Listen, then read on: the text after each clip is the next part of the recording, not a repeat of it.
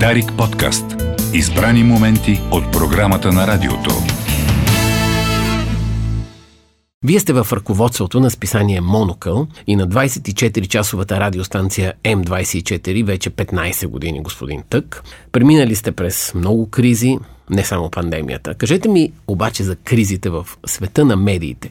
Как повлияха те на вашата работа? Well, I guess on the on the, you know, the print side, you know, the, the last two years have obviously been extraordinary because, you know, just the distribution of magazines, trying to get magazines to people has been so complicated because postal services have been suspended.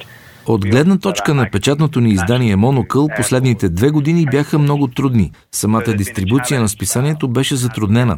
Редица пощенски служби намалиха капацитета и нямаха възможност да работят. Ние продаваме нашето издание в целия свят и използваме както летища, така и други възможности по света, а те не работеха. Беше предизвикателство списанието ни да достигна до хората. Разбира се, ние започнахме да изпращаме директно списанието до хората, както и беше важно да осигурим медията на нашите абонати. Заедно с това продължаваме да наблюдаваме как доста медийни бизнеси се оттеглят от печатните издания, от изданията на хартия. Много медии преминават изцяло в дигиталното поле. Когато разглеждаме тези процеси в Монокъл, ние виждаме възможности. Защо пък ние да не останем в света на печатните медии и да продължим да правим по-добро печатно издание с всяка година, за да може така, че когато хората имат възможност да избягат от дигиталния свят и попаднат пред място, където се продават печатни издания, веднага да отличат Монокъл, да е качествено направено, усещането да е специално, хартията да е възможно най-добра. Ние сме били изкушени да бъдем в позицията на останалите, които поставят дигиталното на първо място. Разбира се, вярваме и в двата типа на разпространение, но в основата на всичко е списанието, което пристига до читателя си всеки месец. Друго интересно нещо е, че през последните няколко месеца има ръст на приходите от реклама. Не е тайна, че нямаме чак толкова конкуренти вече, с изключение на утвърдени и традиционни заглавия като Financial Times. По-лесно е да се отличим, но в същото време това не е добре, защото конкурентният пазар винаги е за предпочитане. Не е добре, когато големи играчи като Condé Nast се оттеглят от печатния бизнес. На база вашия опит и шестото ви чувство, на което знам, че разчитате, какво очакват хората днес от А. месечно списание и Б. двадесет и четири-часова радиостанция? Well, I'd say it's some of the things that we have always said, you know, the the, the brand values of, of, of Monocle, the things that the reason we founded it haven't changed that much.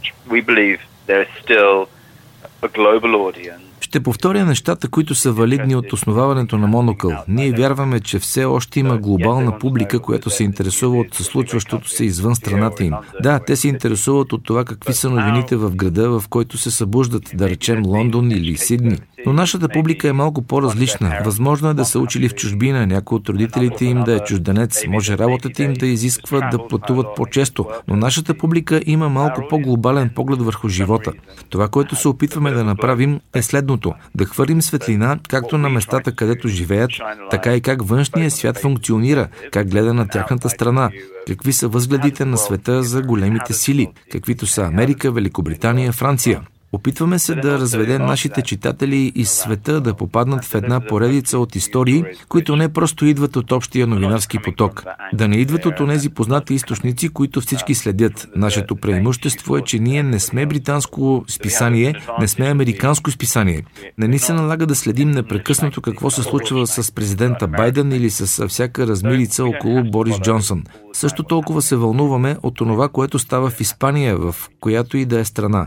Затова хората идват при нас. Не мислите ли обаче, че все по-често сме свидетели на две медийни менюта, ако мога така да кажа? Едното са новините, които шестват в социалните мрежи, а другото включва новините в класически аналогови медии и те често се различават драматично. Well, I don't want to get too into the world of like, you know, conspiracy theorists and and people who don't believe anything they read and... Не бих искал да навлизам в света на конспиративните теории и на хората, които не вярват на нищо от това, което четат. В някакъв смисъл трябва да призная, че този тип хора не откриват своето в Монокъл и не са наши читатели. Но ми се иска да кажа нещо, с което едва ли всички ще се съгласят. Моето усещане е, че слушателите, читателите са по-умни, отколкото ние си мислим. Възможно е хората, които четат Монокъл, да имат разнообразен дигитален живот, да четат медии, които клонят към леви схващания или десни разбирания, да четат клюки дори, но в същото време съм убеден, че те приемат тази информация и отлично разбират откъде идва тя.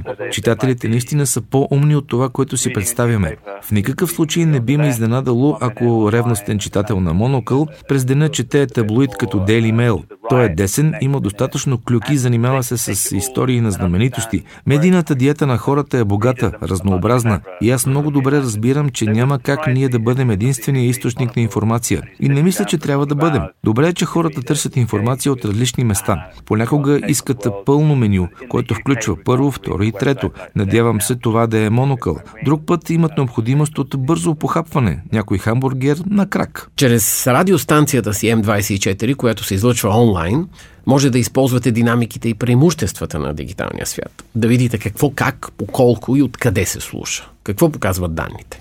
They follow a little bit the, the, the same pattern as who is the reader of the magazine. So в някакъв смисъл те повтарят читателите на списание Монокъл. Очевидно Съединените щати са най-големия ни пазар, но това е естествено предвид размера и населението.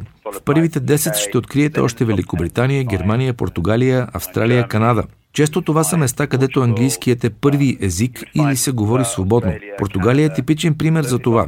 Също и Швеция, Финландия. Знаете, че ние не правим версии на чужд език. Издаваме едно издание на един език за целия свят. В същото време не знаем демографията на тези хора. Когато правим събития и идват наши слушатели, често се изненадвам колко млади хора ни слушат. Всичко това дава ли отговор на въпроса дали е възможно или много е трудно една медия да обслужва, грубо казано, целия свят? Nothing is easier, easier in the world of media, as you, you know, Constantine.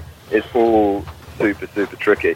But I think what we have found is нищо вече не е лесно в света на медиите. Знаете ли, Константин, всичко е много сложно. Радиото върши много неща. От една страна е радио само по себе си, от друга въвежда хората в света на Монокъл. Надяваме се, че когато слушат радиото, ще имат възможност да ни опознаят по-добре, да си купят списанието, да разберат и чуят журналистите ни. В същото време информационният джоб на радиото е много голям.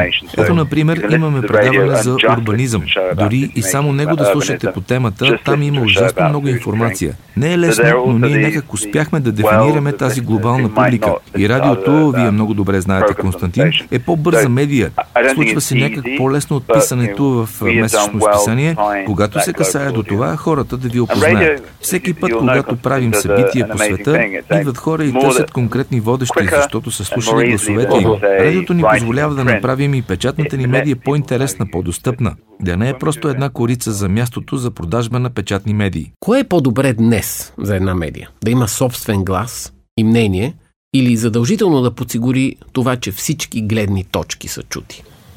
Uh, uh, I have a, a complicated answer for you and I apologize for that, but um, what I don't like is what we're seeing in, especially in many um, U S magazines and, and newspapers. Отговорът ми е малко по-сложен. Извинявам се. Онова, което не харесвам, а то често се вижда в някои американски медии, е категоричната позиция, която или е в лявата част на политическия спектър, или е надясно. Никой друг да не може да каже нищо. Не могат да се чуят други критични гледни точки. Не винаги е разрешено да имаш собствена гледна точка, да има провокация. В радиото, както и в списанието, винаги се радвам да съм домакин на хора, които незадължително представят гледна точка, което съвпада с моята. Не става дума за хора, които обиждат или просто са противоречиви, без да има каквато и да е било причина за това. Важно е да кажа, че за мен е важно да бъда домакин на един смислен, цивилизован дебат. Не дебат, в който хората се опитват да се избият един друг или пък да се опитат да попречат на възможността друг да изкаже своята гледна точка. Смислен дебат, където хората от различни пътеки на обществото дискутират по зададените теми. В същото време, за всяка медия, също и за нас в Монокъл, ще отчета като успех, ако хората добре знаят каква е и нашата позиция, че имаме позиция, че имаме мнение. Да, ние ще бъдем домакини на тези дебати, но в края на деня ще бъде ясно и какво ние мислим по темата. Бихте ли поощрили програма, в която един журналист е на едно мнение, а след него друг е на различно мнение? And this is a, a kind of a, a, a bit of a, an obvious example, but Опитвам се да намеря тема, която е подходящ пример. Да, очаквам пример, но все пак. По време на президентския мандат на Доналд Тръмп, както и след това, често пускахме анализи и мнения на автори.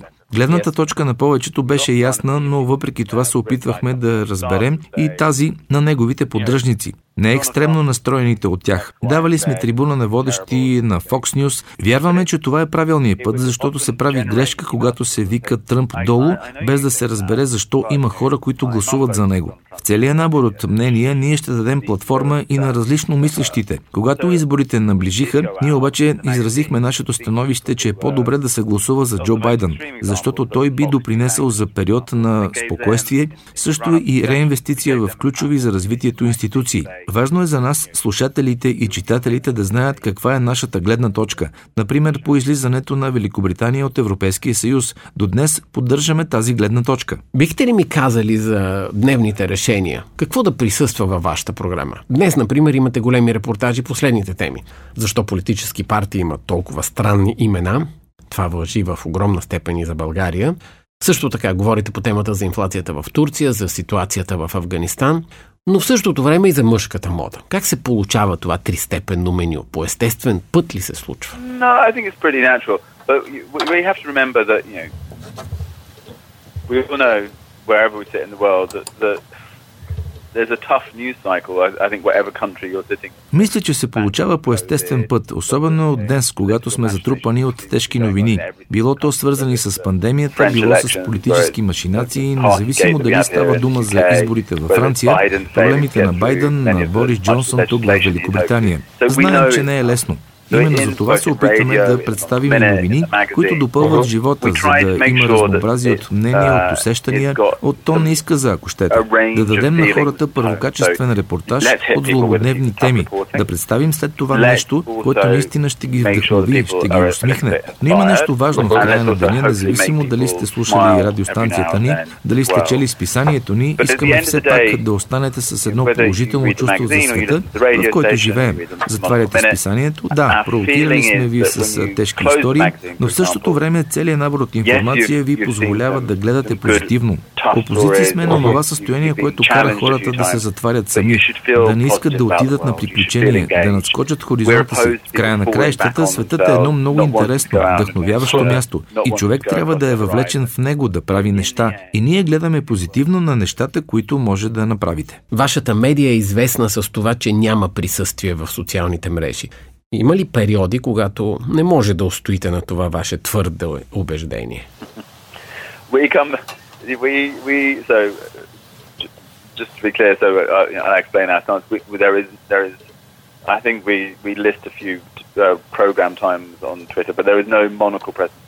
Понякога има определени предавания, които са представени в Twitter, например. Но истината е, че няма официално присъствие на Monocle в социалните мрежи. Нямаме профил в Twitter, нямаме страница в Facebook, няма ни в Instagram. Понякога постваме по нещо в LinkedIn. Нашето усещане е, че все още няма причина да сме в социалните мрежи. Ако се питате къде отидоха парите за реклама, голяма част от тях е в Facebook. Част от причините за това са, че много медийни компании предоставиха безплатно своето съдържание там, но в същото време Facebook монетизира това. Не искаме да сме в Twitter, защото искаме да имаме цивилизован дебат с хората, да имаме достатъчно време да премислим нещата, а това да се вика понякога, както се случва в социалните мрежи, не е наша игра, тъй като тя е на всички останали. Естествено, че дискутираме обаче какво да правим в тези времена, когато това е един от начините за да стигнем до нашите слушатели и читатели. Как ще се промени света в бъдеще? За момента се чувстваме добре и в някакъв смисъл сме щастливи да нямаме присъствие в социалните мрежи, където са всички останали. Има определена разлика в това да предизвикваш дискусия и да имаш милиони последователи. И как една медийна група да конвертира това в слушатели, читатели и как да прави пари от това. Някои от журналистите в дадена медия са много популярни, но някои не купуват вестника, да речем, или не слушат радиостанцията. Ние сме вдъхновени от годишното ви издание The Forecast, което съдържа прогнози за годината напред. Говорим вече няколко седмици, ще правим радиофорум по темата. По какъв начин успявате да бъдете различни от всички останали медии, които често изпадат в капана с прогнозите, наречен двайсет и две идеи за две хиляди двайсет и втора година и подобно? Yeah, and I think some of the, the ones that you you see from other me- media companies, you know, they're, they're fine and they're interesting, but they're very straightforward. You know, will your share investments go up next year? Останалите медиа формати, които се занимават с прогнози, са интересни, разбира се, но до някъде са очаквани. Какво ще се случи на изборите във Франция? Ще има ли инфлация? Ще има ли война между Китай и съседите й? Ние се опитваме да направим нещо различно. На къде отива света? Как да бъдем дигитално разумни и да се държим цивилизовано в един дигитален свят? Какво ще представлява новото общество? Новия начин на работа как ни променя, как променя света? Как работим по урбанистични теми, за да подобрим живота в градовете? Също и по-забавни неща, като това как да построите къща, която да ви надживее, как да пътувате ефективно в новата реалност. Как се справя модната индустрия с всичко това? Направихме и нещо друго. Добавихме проучване за това, как се живее в малките градове по света. През миналата година това беше една от обсъжданите теми. Хората напуснаха големите градове и потърсиха Търсиха убежище в малките градове. Зададохме си въпросите дали не е време да преосмислим отговор на въпроса къде е моя дом. Вие обучавате и развивате таланта на млади журналисти. А, до каква степен те са свободни да допускат грешки или ги наказвате? I don't know about punishment. You know, there's lots of checks and balances that happen here. You know, even something as simple as the, the Monocle Minute email newsletter that goes out every morning. Нямаме наказания, а и се опитваме да не допускаме грешки. Дори и дневният ни нюслетър, който излиза всяка сутрин, но се пише предната вечер, и трима редактори го прочитат преди да бъде публикуван. Има не само коректори, но и хора, които проверяват фактите. Но не само младите автори допускат грешки или интерпретират грешно дадена информация. Всеки от нас прави грешки и е добре да бъдеш смирен, когато направиш грешка, да я поправиш възможно най-бързо. Това се случва навсякъде днес. Медийните компании са принудени да работят на бързи обороти. По всяко време на пандемията ние се опитвахме нашия офис да бъде отворен възможно най-дълги периоди от време. Всъщност беше затворен само по време на първата вълна и тогава работихме от вкъщи. Има много млади хора, които непрекъснато идват при нас и вярвам, че в офиса се учат най-добре. Вероятно, точно сега е мястото да признаете и за ваша грешка. Gosh, let, let, let me think. Um, I'm trying to think. So my, my process obviously is, you know, I'm involved. Нека да помисля. Повечето са в ролята ми на редактор, който поръчва материали. Веднъж поръчах интервю с външен министър на една страна, но поставих до него снимка на външен министър на друга страна. Когато нещата станат такива, хората ми пишат, защо съм допуснал тази ужасна грешка. Важно е моя мейл да бъде в списанието, за да може всеки да ми пише. Когато хората изразяват своите мнения, те винаги достигат до мен, а в повечето случаи се опитвам да им отговарям лично. Понякога има и други грешки. След интервюто ти хрумва по-добър въпрос. Обвиняваш се, че не си притиснал достатъчно събеседника. Разбираш, че нещо липсва на репортажа ти. Винаги съм много критичен към списанието, когато излиза и го виждам за първи път. От всички проекти, които сте стартирали, кой е бил причината за най-много безсънни нощи? Well, when we first started doing the radio station, it was, uh, it was to be clear a nightmare. We, we went from doing one podcast a week. Когато започнахме да правим радиостанцията, беше абсолютен кошмар. Ние правехме едно радиопредаване седмично, един подкаст по-скоро, а изведнъж преминахме на двадесет и четири часов цикъл. Имахме голям брой предавания и през онази първа седмица наистина спах на канапето в офиса. Спомням си, че първото ни предаване започна в шест сутринта, т.е. в пет часа вече бях на линия. Предната вечер се бяхме легнали късно. Това беше със сигурност най-трудното нещо, което сме правили. Оценявам много положително идеята ни да правим двадесет и четири часова радиостанция, но това беше най-трудното нещо. По едно време наистина мислех, че няма да се справим. Особено първия месец, който беше най-трудният в кариерата ми. Много говорим за фалшиви новини, но се чудя, вместо да прекарваме толкова време в битка против фалшивите новини, не трябва ли да прекарваме двойно повече време в създаване на качествени новини? I think that's a perfect point, because I think what you're saying, Constantine, is something which is really fascinating, which is We, we, we give new names to all these things, you know, fake news.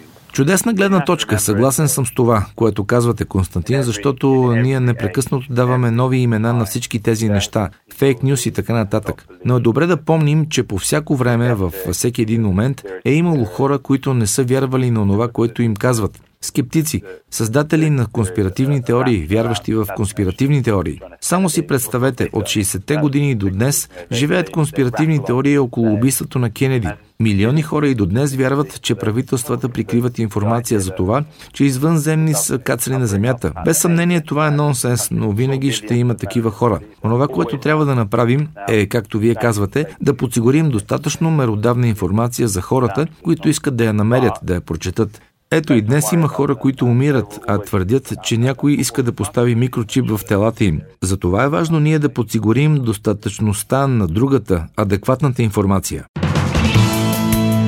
Дарик подкаст. Избрани моменти от програмата на радиото.